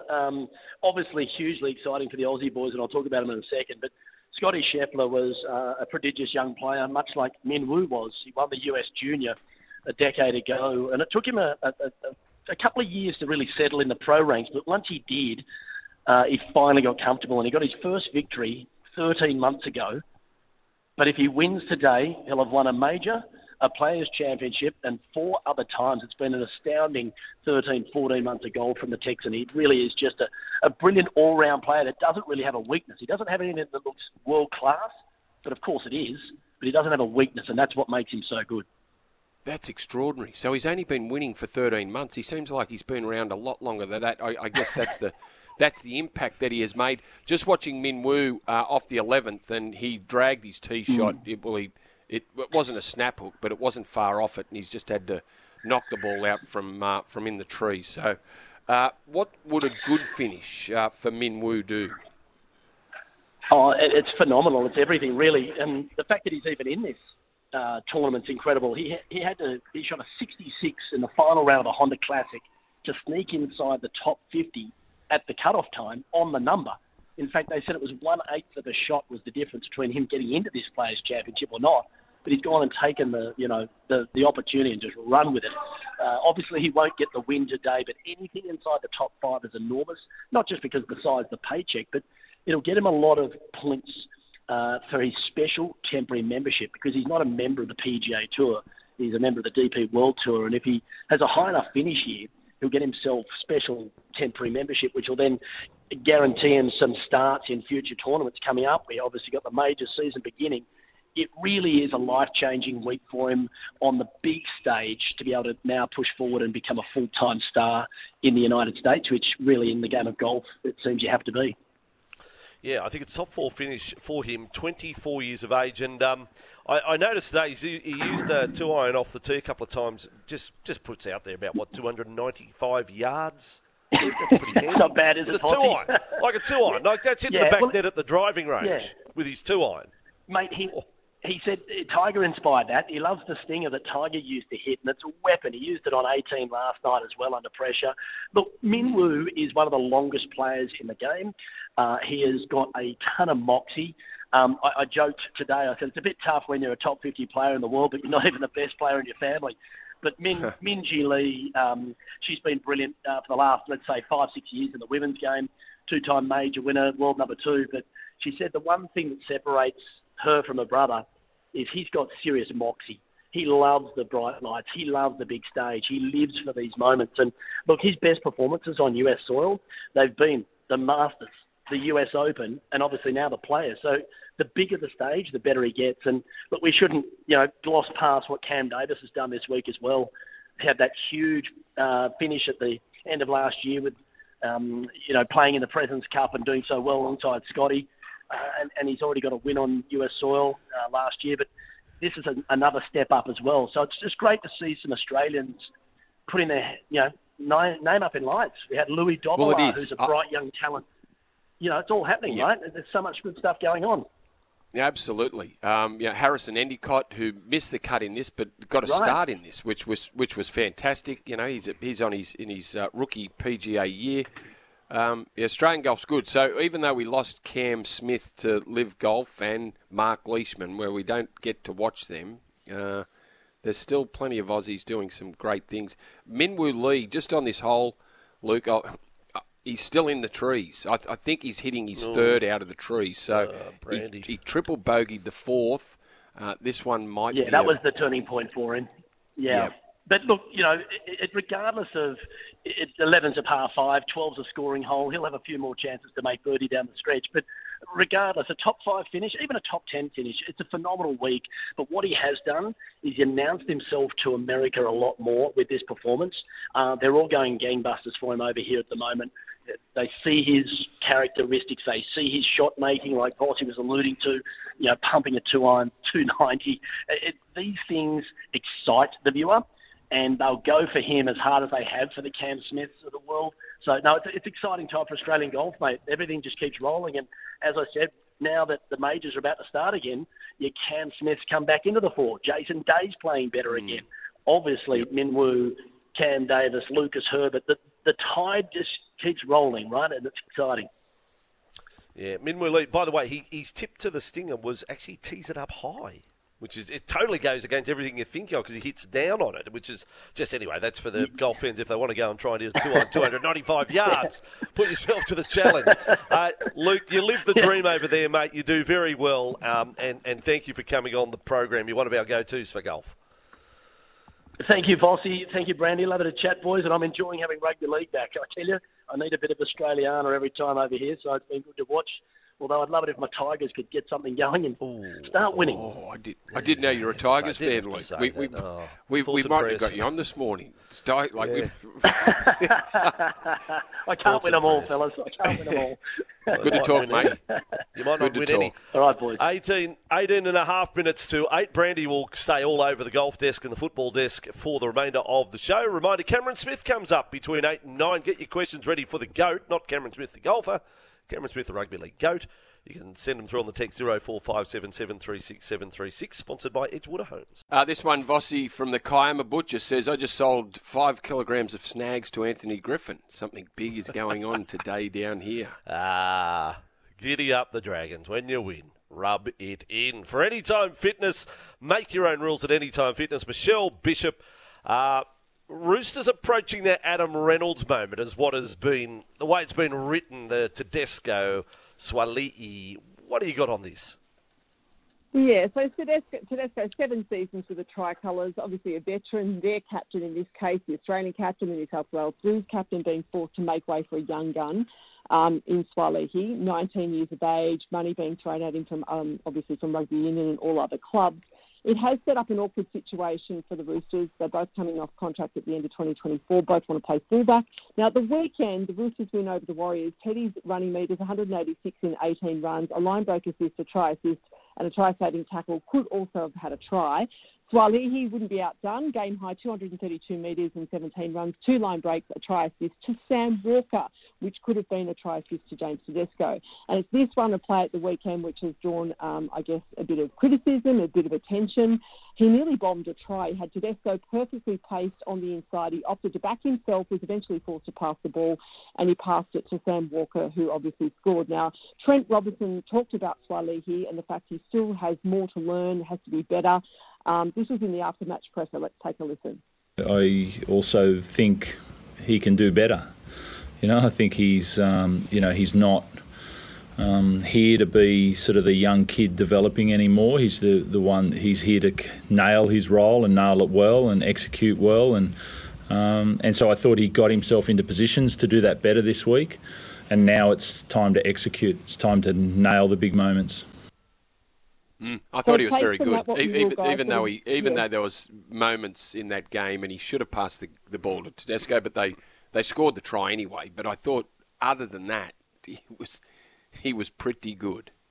He was great. A really tough call, though, on their hands. And whilst this plays out, the rumours will continue. We keep hearing Tedesco back to the West Tigers at some stage, but still a long way to play out. Yeah, I'm sure Teddy's looking at that, eyeing that off like with glee. No. Yes, get me to the Tigers. Yes. NBL Championship tough heading to Game 5 after the Breakers beat the Kings 80-70 in Game 4 over there in New Zealand. Michelle, big day on Wednesday. Wednesday night, the Superdome in Sydney. It is winner takes all. The 5-match series now locked at 2 apiece, as we've just said. Jarrell Brantley was absolutely unstoppable for the Breakers with 23 points. Just under 10,000 fans watched on. And there were fireworks on and off the court. The after-match pressure with the Kings coach, Chase Buford, he was absolutely fuming. He stormed out of the presser, didn't stay in there, alleging home crowd favouritism from officials. So a bit of background on this one, guys. The Breakers made it known after Game 3 that they had lost the foul count and shot power. They free throws. They had less free flows than the Kings in each of their previous playoff contests, and Buford believes that actually influenced the whistle and the way things panned out in that last game. He said that they were allowed to get away with the stuff that they weren't allowed to in the first few games. He said we were playing 5-on-8 effectively. So it all comes down to Wednesday night, and obviously SEN, and all of us here will be behind the Kings to be crowned NBL 23 champions. And you can get your tickets from Ticketek. Now that we know there's a Game 5, get in and get your tickets Wednesday night midweek. We've never had anything like it. It's going to be huge. Now, yes moments from the weekend. Search Optus Business or call their dedicated business team today. Great business starts with yes. Yes moment from the weekend. Brandy, do you have a yes moment? Oh, you know what, Vossi? Something interesting happened over the weekend in the games of footy. I think there was 5 tries right on the stroke of half-time. The Panthers did. Isaac Tago in the 39th minute. Mikaeli Ravalawa scored in the 39th minute. They went on to win. Hamaso scored a try right on half-time for the Dolphins. Will Kennedy scored a try right on half-time for the Sharkies. And right on half-time was arguably the best try of the round, Ezra Mam. It was in the 40th minute. Kick back on the inside from Corey Oates. It was a great try to get the score to 10-all. So right on the stroke of half-time, some very interesting things happened. Yes, moments for Optus Business, Michelle. What have you got? Well, guys, if Hudson Young wasn't on the other end of it, it would have been the Felice Kifisi tackle in the Dolphins Raiders. But I'm going that passage of play which resulted in Will Kennedy's hat-trick. So the Gutho, he threw the intercept. Mulatalo was off and running, but Kennedy beating 3 defenders in the end there. That was just a sensational try for the Sharkies. Good stuff. And I'll throw one in from Super Rugby. Fiji and Drua. Celebrations across Fiji, beating the Crusaders 25-24. That is a yes moment for Optus. And you're welcomed at Anytime Fitness, no matter who you are or what your goals. Get the next hour off, Michelle, so we'll talk tomorrow. Have a good afternoon, guys. See you, Michelle. 7 minutes to 8. This is Breakfast with Vossi and Brandy. The draw's a curious thing. I was just looking. Broncos They have 5 weeks in a row at Suncorp. There you go.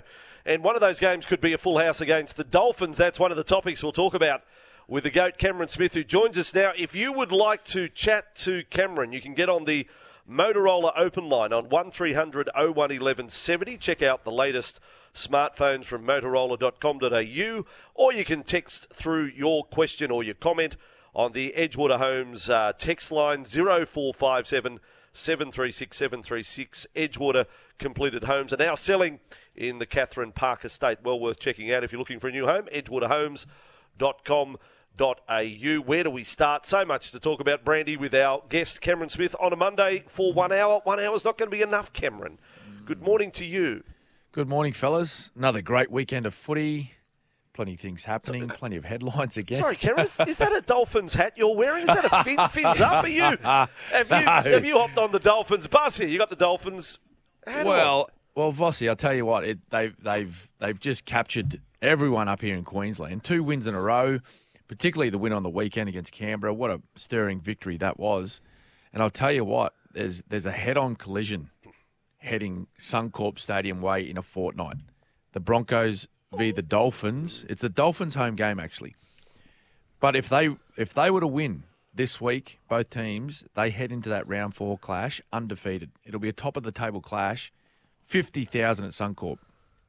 There you go. I've called it right there. Yeah, that would be incredible. Yeah, you've got it. Yeah, incredible. Lock it in. KO Stadium was rocking when the hammer crossed for a try in the 78th minute. It was great watching. But let's flip back to before we talk about the expansion of the NRL, which has been a big story over the weekend, go back to the Broncos and Reece Walsh. Have you seen a better debut? Like, I know he's a junior, and it sort of happened in a roundabout way where he joined the Warriors, then came back, but that was pretty special. And I'll highlight him and Ezra Mam. Mam was unbelievable for the Broncos too.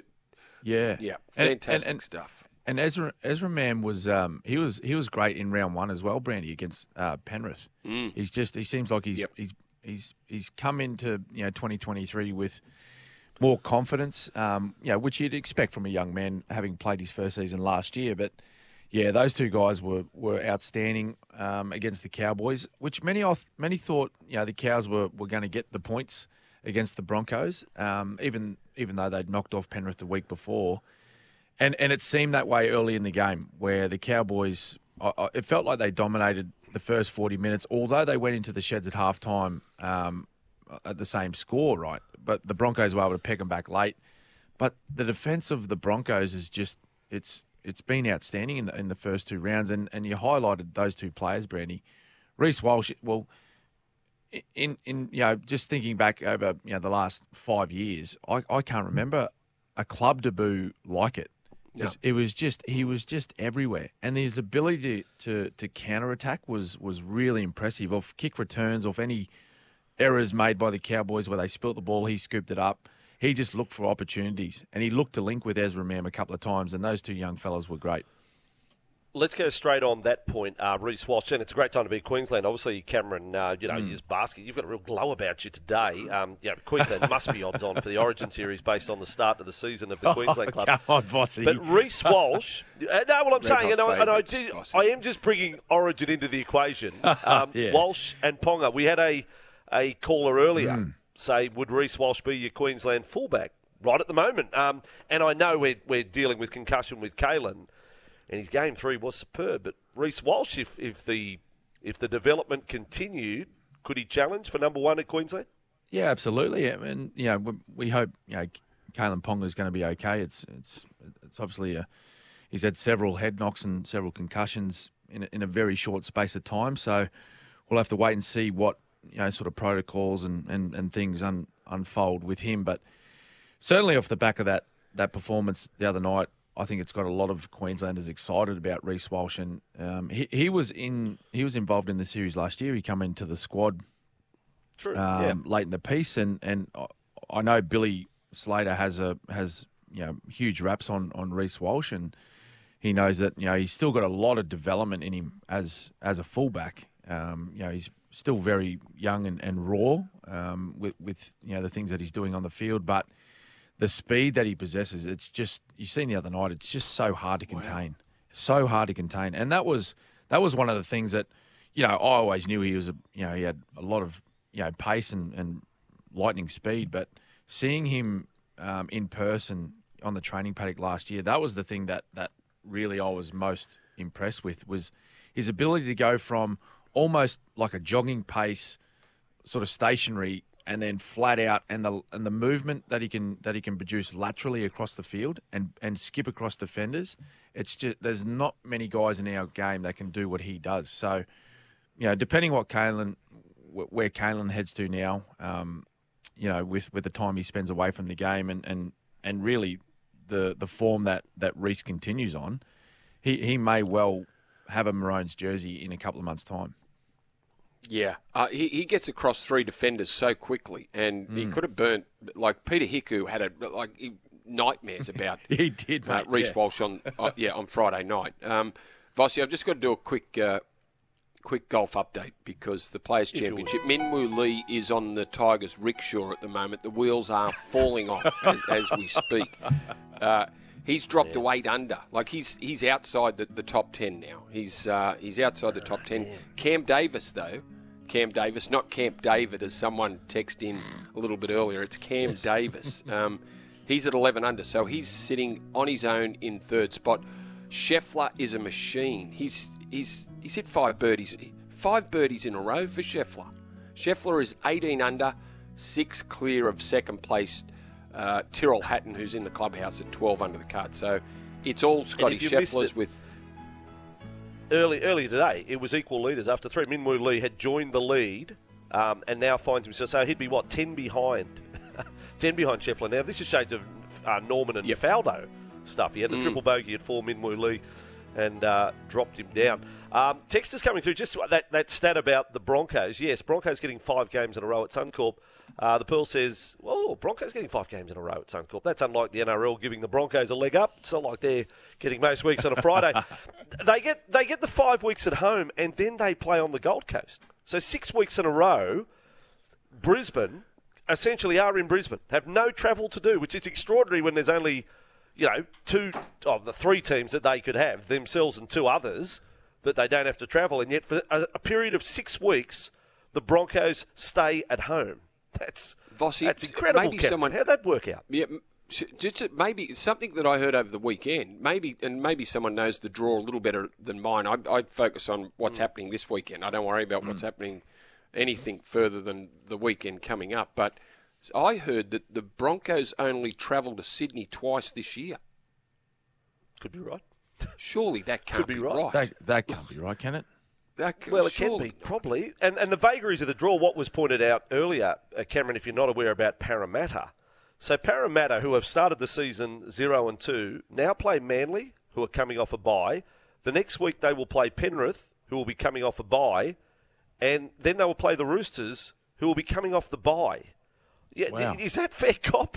Is that fair cop that you're facing a freshened up side, all heavyweights, 3 weeks in a row? Can't they? Do they ever look at those things? That doesn't seem right. That we've got all these great IT people, and we could land on a draw like that with that sort of vagary in it. I don't think that's fair.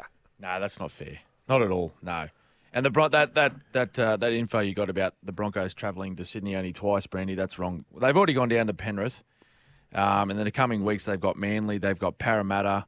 In about 5 or 6 weeks, they've got Cronulla. Well, Darwin, I think they're in Darwin. Parramatta's in Darwin, isn't it? They're a bit off. That info's off, mate. Yeah, it didn't sound Manly, right. Suncorp. Hang on a sec, Cameron. Manly, Suncorp. Oh, that's actually... Parramatta's in Darwin. Hang on a second. It is. It's Manly's home game. But it's at Suncorp. Manly's home game at Suncorp. Magic round, of course. Oh, they're too good, the Broncos. They're too good. There we go. I think Brandy's mail might be good. Now, Cameron, can we pin you down on this one, a talking point out of the weekend? Expansion, okay? We are now very much looking at 18th. We had the Prime Minister on the program, Cameron, just a few weeks ago when Anthony Albanese was pushing the barrow of Papua New Guinea. It now appears that it's very much being discussed. Wow. If you had to pick right now, I put Cameron Smith in charge of adding one team to the NRL to give us the even number 18. Where's it going to be? It's multiple choice. It's a second New Zealand team. Is it a Pacifica team? Is it a PNG team? And they're talking about the PNG team based in Cairns. That would be the training base. Is it Perth? Is it Adelaide? Is it somewhere else, Central Queensland? What have you got, Cameron? I'm putting you in charge of the game now to make the big call. Yeah. 18th team. On a hiding to nothing, this answer. I'd probably say Perth. I'd say Perth, Vossie. Yeah, I think there's a thirst for rugby league over there. Every trip I've made over there to play footy, whether it be with the Storm or be over there with State of Origin, the locals just they're hungry for an NRL team to go over there, and they love their league. There's quite a strong junior or grassroots competition over there at the moment. And as we know, we did have the Perth Reds quite some time ago, so it's not a foreign area for us. But I think it's just a wonderful place to grow the game. So I'd be going over the West. All right, yeah, so that's my pick too, West Australia. Bossy, that is my pick, and I've said it before that if they're going to bring an 18th team in, I'd bring in Perth because of that reason too, Cam. And the amount of times that I've been to Perth over the last few years. Yeah, I think there's enough support there and enough corporate support and enough general support in Perth to have a team. We probably should never have given that up when the two Super League and ARL came back together, but that would be my pick. I think I'm right. I think the Broncos have two games in Sydney for the rest of the year. Fair dinkum. It's the Sharks and the Bulldogs. Wow. Because the Parramatta game's in Darwin. They play in New Zealand. They play the Melbourne Storm. Two games. Anyway. There you go. They've confirmed it. We've confirmed it. Travelling to Belmore and Shark Park. The only other games they come to Sydney this year, having already been to Penrith. Cameron Smith, our special guest, between 8 and 9 on a Monday morning. And a question for Cameron on the text line, on the Edgewater Homes text line. Cameron, and correct me if I'm right, is Billy still favourite to replace Bellyache? Or will he now look to Wayne and think he is only a pup? Surely, Cameron, you will take the smart route and stick with media and no coaching. Or, question mark. What, have you got an email? Next coach at Melbourne. Is Cameron Smith throwing his hat in the ring? Looks absolutely like a fun job coaching. Absolutely not, Vossie. No, not at all. Particularly after Craig's tenure there for, 21 years. I have too much fun talking to you fellas on Mondays. I'd rather talk to you guys than be in those meeting rooms. Dealing with the players. Just look at. You only had to watch Tim Sheen's yesterday. And you're going, oh my God, that's too tough. No. And as far as Billy's concerned too, I know there's a little bit of talk around Billy. All the conversations I've had with him, boys, is he said I'm extremely happy with what he's doing right now. He's coaching the Queensland side, doing his work with the media and his business with his horses. So I highly doubt that he'll take the role as head coach of the Storm. All right, let me push a little further, Ray Martin style. Will it be an internal appointment then? Or will Melbourne cast a net for? Yeah, who do you think coach might get the gig? Oh, geez, I think, and this is without speaking to anyone in the organisation, any of the administration. I think they will look for someone that has spent time at Melbourne. It's a very it's a unique place for rugby league to be played and coached and whatnot. So you got to know the town and the people and what the club's about. They've got some wonderful people in the moment as assistant coaches. Mark Bretnell's got great experience. Craig Bellamy's son has been there for a long time. Aaron Bellamy, Ryan Hinchcliffe, former Storm player, as an assistant as well. But I think if they're looking for a little bit more experience, maybe a guy like Jason Riles might be a chance to go down and coach Melbourne. Right, that'd be my tip. He's currently at the Roosters. He's assistant coach at the Roosters. Yes, he is. Yeah, it's his second year at the Roosters. And he's been both a player and a coach at the Melbourne Storm. So that would be my tip. But yeah, who knows? We have to wait and see. I think nights like the other night, it just did not look like fun for Craig. And we were obliged to ask you, Cameron, about Melbourne. I mean, well, they're saying, well, you've been around the club a long time. The injury crisis that Melbourne have at the moment, Craig doesn't want to make excuses. It pains to say that, but the fact is the fact. It's the worst injury dole they've had in his time.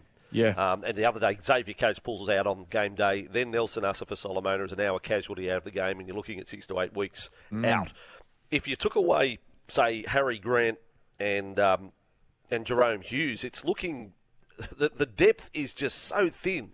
Yeah. And Melbourne, I didn't see a side like it. Your two wingers had 7 games to return him. Your 5'8 was having his first start at 6. Your bench had 22 games between them. Yeah. In round 2, you got a bench of 22 games experience. Yeah, I think it's the most inexperienced Storm side that has been on the paddock for quite some time, Vossie. And, you know, and this is the challenges now that Craig is facing is, you know, a lot of new faces, particularly, you know, those new faces are all young guys starting out their career. And that was my major concern for the Storm going into this season was the depth, particularly in the key positions. And so if they ever lost, you know, a Munster or a Hughes, a Harry Grant, they're already, you know, starting the season without Ryan Pappenhausen, who is out indefinitely. We don't know when he's going to be back.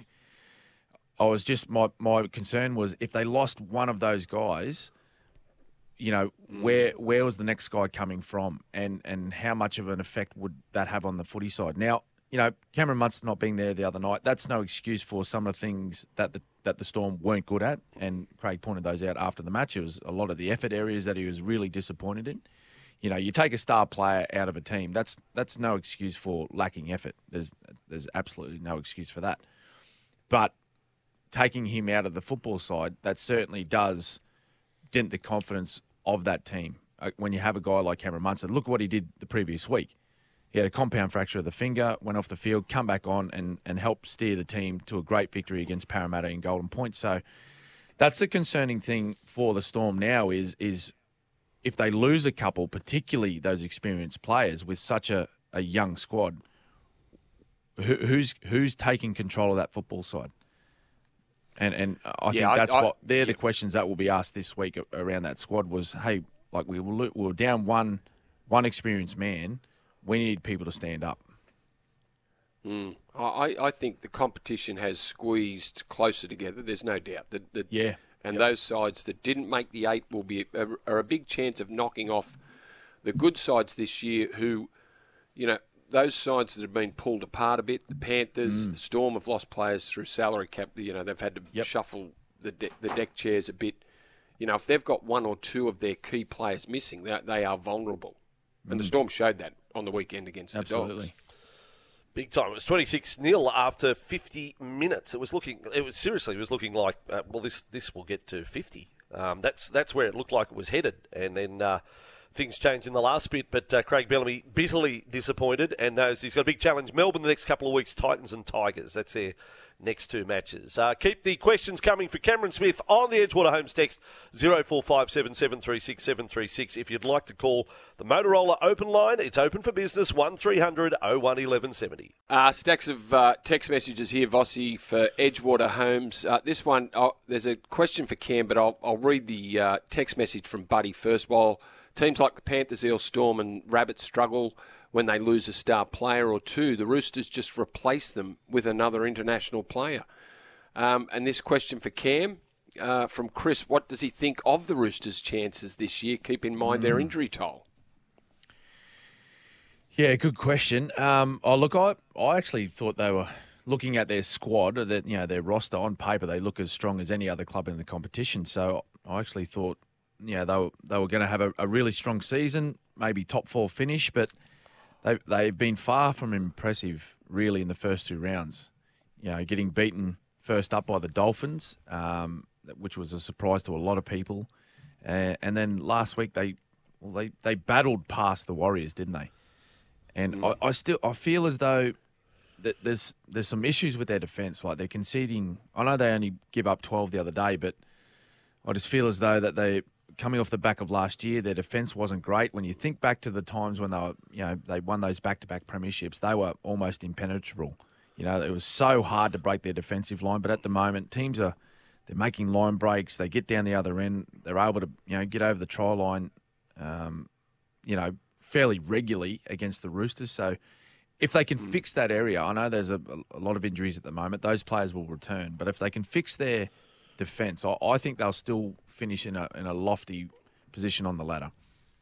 All righty. An assessment of the Roosters from Cameron Smith. This one from Jace. Morning, boys. Hearing the GOAT defend the Broncos draw even had Kevin Walters raising his eyebrows. So there's a little Kevin Walters eyebrow mention, gets a run, he's never gets old. Whoopi Goldberg, Kevin Walters, no eyebrows. And the Fairfield Frog. The fact that we really don't know anything about the draw and how it's worked. So it's hard to comment on, it is what it is. We can certainly point out those that we think have got, the rub of the green. But my knowledge of how the draw is worked out is zero. I don't know what they do. I don't know what zero. It's put into some computer somewhere elsewhere, isn't it, Vossi? In Canada. And it comes in out. Canada. I reckon it's in Canada. That's what I've always heard. That some Canadian, my boy, had to outsource it. I've got no idea. I mean, I reckon we could give it to Charlie Goodsey. Was it Charlie and Dan, Lieutenant Dan, on the panel? You'd handle the draw, wouldn't you, Dan? You could handle it. Come up with something. Easy. Can't be that hard. In high school, you do 3-unit maths or anything like that? Anything we need to know that could qualify you? Yep, yeah, I could. Computer studies, something like that. That's all you got to do. Yep. We're looking for jobs here. Me and Charlie. And the Fairfield Frog says on the text, I know Charlie's just there for support, just to take notes. Not sure the salary cap squeezed the Storm. I think for the first time they've got retention wrong. I think the Fairfield Frog, it starts with Hines. To have all this batch go at the one time, Smith, Kaufusi, the Bromwich brothers, it's like the Australian cricket team saying, ta-da, Rod Marsh, Greg Chappell, all at the same time. But don't you think, Cam, look, well, what they did, they thought, where is our priority? And they've prioritised in their spine. They've spent a lot of money to keep Ryan Pappenhausen, who they extended. Harry Grant's done the same thing. Jahrome Hughes did the same thing. And Cam Munster just signed a big long-term deal, They prioritised. And Cam, the salary cap. If you're spending that much money on those, it'd be close to $4 million a year on those four players. Roundabout might be a little bit less, but that ties your hands behind your back as to what else you bring to the club. Yeah, and at $4 million, which I believe it would be close to that much. It's 40%, so it's nearly half of your expenditure on four players, and you got to spend. You got that on 30. You got 30 players. That's right, on 30 players. So what you're trying to do is you're banking the majority of your cap on those four players, and you got to hope that they're fit and they stay fit for the entire season, and then you build the rest of the team with some soldiers around them. But at the moment, as you see, Munster's out for another couple of weeks. Pappenhausen. Again, indefinite, and you've still got you got Harry Grant and Hughes there, playing these games. But then when you have guys around them fall to the wayside as well, like Asofa Solomona, 6 to 8 weeks. That's a huge loss for them. Huge loss. Yep. Alrighty, we're going to have Pull Up Your Socks for Underworks straight out of the news. Who has to pull up your socks? You can have a nomination for that on the text line 0457. 736 736. Monday morning breakfast with Vossie and Brandy with a goat between 8 and 9, Cameron Smith. Vanessa, thank you. We're here for Bryden's Lawyers. Unable to work due to injury or illness, contact Bryden's Lawyers. Dan, hit it. Hello, Moto. Yes, the Motorola open line is 1300 01 1170. Affordable premium smartphones. Visit motorola.com.au or the Edgewater Homes text line, which is 0457 736 736. Edgewater Completed Homes now selling at Catherine Park Estate, edgewaterhomes.com.au. Let's go straight to the Motorola open line. Good morning, Simon. Good morning, guys. How are you? It's my first time talking to Cameron Smith. I enjoy his point of view. I think he's a legend, okay? I think when he was playing football, it was a bit of a referee kind of point of view. But as a commentator, outstanding ref. As a commentator, I think he's great. Good now, I want to talk to you. I'm a Dragon supporter. Mm-hmm. Okay, it's all these journalists and people and the commentators and all that, tipping the Dragons come along. I know it's only the first game. I think we've done pretty well for our first game. I think we knocked off Brisbane last year in the semi-final. We got a good wood over the Brisbane Broncos. Mm-hmm. I think we can knock them off as well. You know what I mean? I think we knocked them out of the semi in the Kogarah Oval last year. Okay. So I think we can do it again. I remember Tarek Sims about 3 years ago scoring a hat-trick of first-half tries. I think time flies, doesn't it, through COVID, Simon? Excuse that. You forget Dragons weren't part of the finals last year. I hate to break the news to you. Cameron's saying, can we give you a prize? Cameron, do you agree with that? Signet Power Boost Bank for Simon? Absolutely. Yeah, all right. We'll send out the Signet Power Boost Bank. You enjoy the Dragons' victory, Simon, and look out Broncos when the Dragons run into the Broncos. So a Signet Power Boost Bank coming the way of Simon for calling the Motorola. Oh, hello. Now Ryan and Mackay. So we follow up. Got Dragons fan into Broncos fan. Hello, Ryan. Way you go. Well, I was going to talk about how we beat the Cowboys, but now that you mention it, I believe after we beat the Panthers, the Dragon supporters must really be drinking something strong down there if they think they can beat us, considering we beat the reigning premiers. I think no one is going to come up against us once we beat the premiers. And we've now restated our title as the home of rugby league in Queensland is Red Hill. Red Hill is the home of rugby league in Queensland, and unless another team can prove us wrong, we've just beaten the Cowboys, we've beaten the Premiers, we are the Harlem Globetrotters of the NRL. Oh, big spoken by Ryan and Mackay there on SEN. There we go. There's a little political announcement. The home of rugby league's Red Hill, Cameron. There we go. Well, Ryan, well, listen, you know, they've won impressively, okay, over the first two rounds. There's no doubt about that, but just pump the brakes a little bit, Ryan. Look what happened last year, mate. You were sitting fourth with 6 rounds to go and you didn't make the 8. So just enjoy the victories and just let the boys keep going. Sage advice from Cameron Smith, the GOAT. Now pull up your socks, fellas, for Underworks. Yeah, that's it. Don't get carried away. The Harlem Globetrotters, I don't know where that came from. Pull up your socks for Underworks. All-day socks by Underworks. Pass every test. Pick up a pair and test them for yourself. We'll let some of our listeners fire away. Pull up your socks to all the experts calling the season for teams after round 2. Long way to go yet. This one, who needs to pull their socks up? Canberra Raiders, 5th tackle options. What about the Tigers attack? Like seriously, they don't have socks to pull up. They need to get a pair of socks first and then to pull up. They're that far behind, Cameron. Boy, it was painful. Well, because it happened painful. So recently as yesterday afternoon, it's hard to go past there. How can you? I can't think of anything that happened over the weekend, anything that screams pull up your socks as the Tigers did yesterday at Leichhardt. Mm. Well, that's Cam? Well, they're the easy option, Brandy. Listen, I'm going to say my old team, the Storm, just because it was their first home game. I know a lot of people, you know, made some noise about the round 1 victory and all that sort of stuff. That's great. But I'll tell you what, Craig will be extremely disappointed with their performance in their first home game at Melbourne. So I'm going to call out my boys and say, pull up your socks, boys. I'm going to get a little bit different. Pull up your socks. Indian pitch curators. Now, come on. Serving up a wicket that's only had 20 wickets fall in 4 days. It's a disgrace. No one's going to watch Test cricket with these boring pitches like that. We want the ball exploding 30 minutes in. So there you go. Just on that cricket too. If you want to listen to the SEN app today, the cricket, Australia v India. Australia head into the last day, trailing by 88 runs. They are none for 3 in their second innings, and they sent the specialist number 11, Kuhneman, in as the night watchman. He lasted 18 balls, and he's not out. Doesn't strike me as a night watchman type of player, Kuhneman. Dilip Doshi. Yeah. Revisited.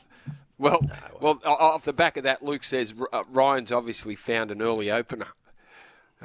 Yes. That's our favourite line these days. That's our line. I defend Ryan and Simon. They are just passionate. And we have a saying here, a creed since day one, when you win, you rub it in. So, boys, I stand with Simon and Ryan. There we go. Stand with them. Okay. Death is cricket. Pull up your socks moment. Well done. Is Charlie Goodsir, is he rekindling the moment? Well, Cameron hasn't had that segment. We could probably throw it into the show if you like. Cameron, I've got a segment. We could teach you. I'm a little bit nervous. Yeah, well, we might do it after a break then. We'll bring Charlie in. He'd be a bit nervous suddenly joining Cameron Smith on the same show.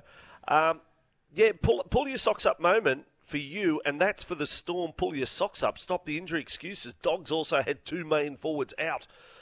That's from the Belford Bulldogs. That was Luke Thompson, Tavita Pengai out for Canterbury, out of their pack. A couple of the big hombres up front. Yep. But look, I just call what I see, and I thought when I sat down to call that game the other night, I said, I don't know where the points come from, Melbourne. If they, and I say this figuratively, if they bash Harry Grant, if they stop Harry Grant getting in a dummy half, where's Melbourne going to scare them in attack with what they had? And that's the way it panned out, and Canterbury played a lot better than the previous week. We will take a break. Pull up your socks for Underworks. All-day socks by Underworks. Pass every test. Pick up a pair and test them for yourself in a moment. Cameron Smith goes head-to-head with Charlie Goodsir. It'll be a career highlight. For who? You'll have to work out. This one from Ryan. He says, and Ryan, who we just had on the Motorola open line, I have Broncos personalised number plates and tattooed across my chest. So he's got his personalised number plates and a tattoo across his chest, and his dog's names are Thigh Day and Yao Yi. And in reply to that, someone's written, Ryan is a typical Broncos supporter, only up early to pack his billy bong. Right. Wow. And this one, on the text line, this may be the most savage Tigers-related text ever. The Salvation Army have a better attack than the Tigers. That is quite a lot. I wish I had thought of that myself. Now, at 12 minutes to 9, Cameron Smith, we introduce you to a segment run by Charlie Goodsir. What's up, Charlie?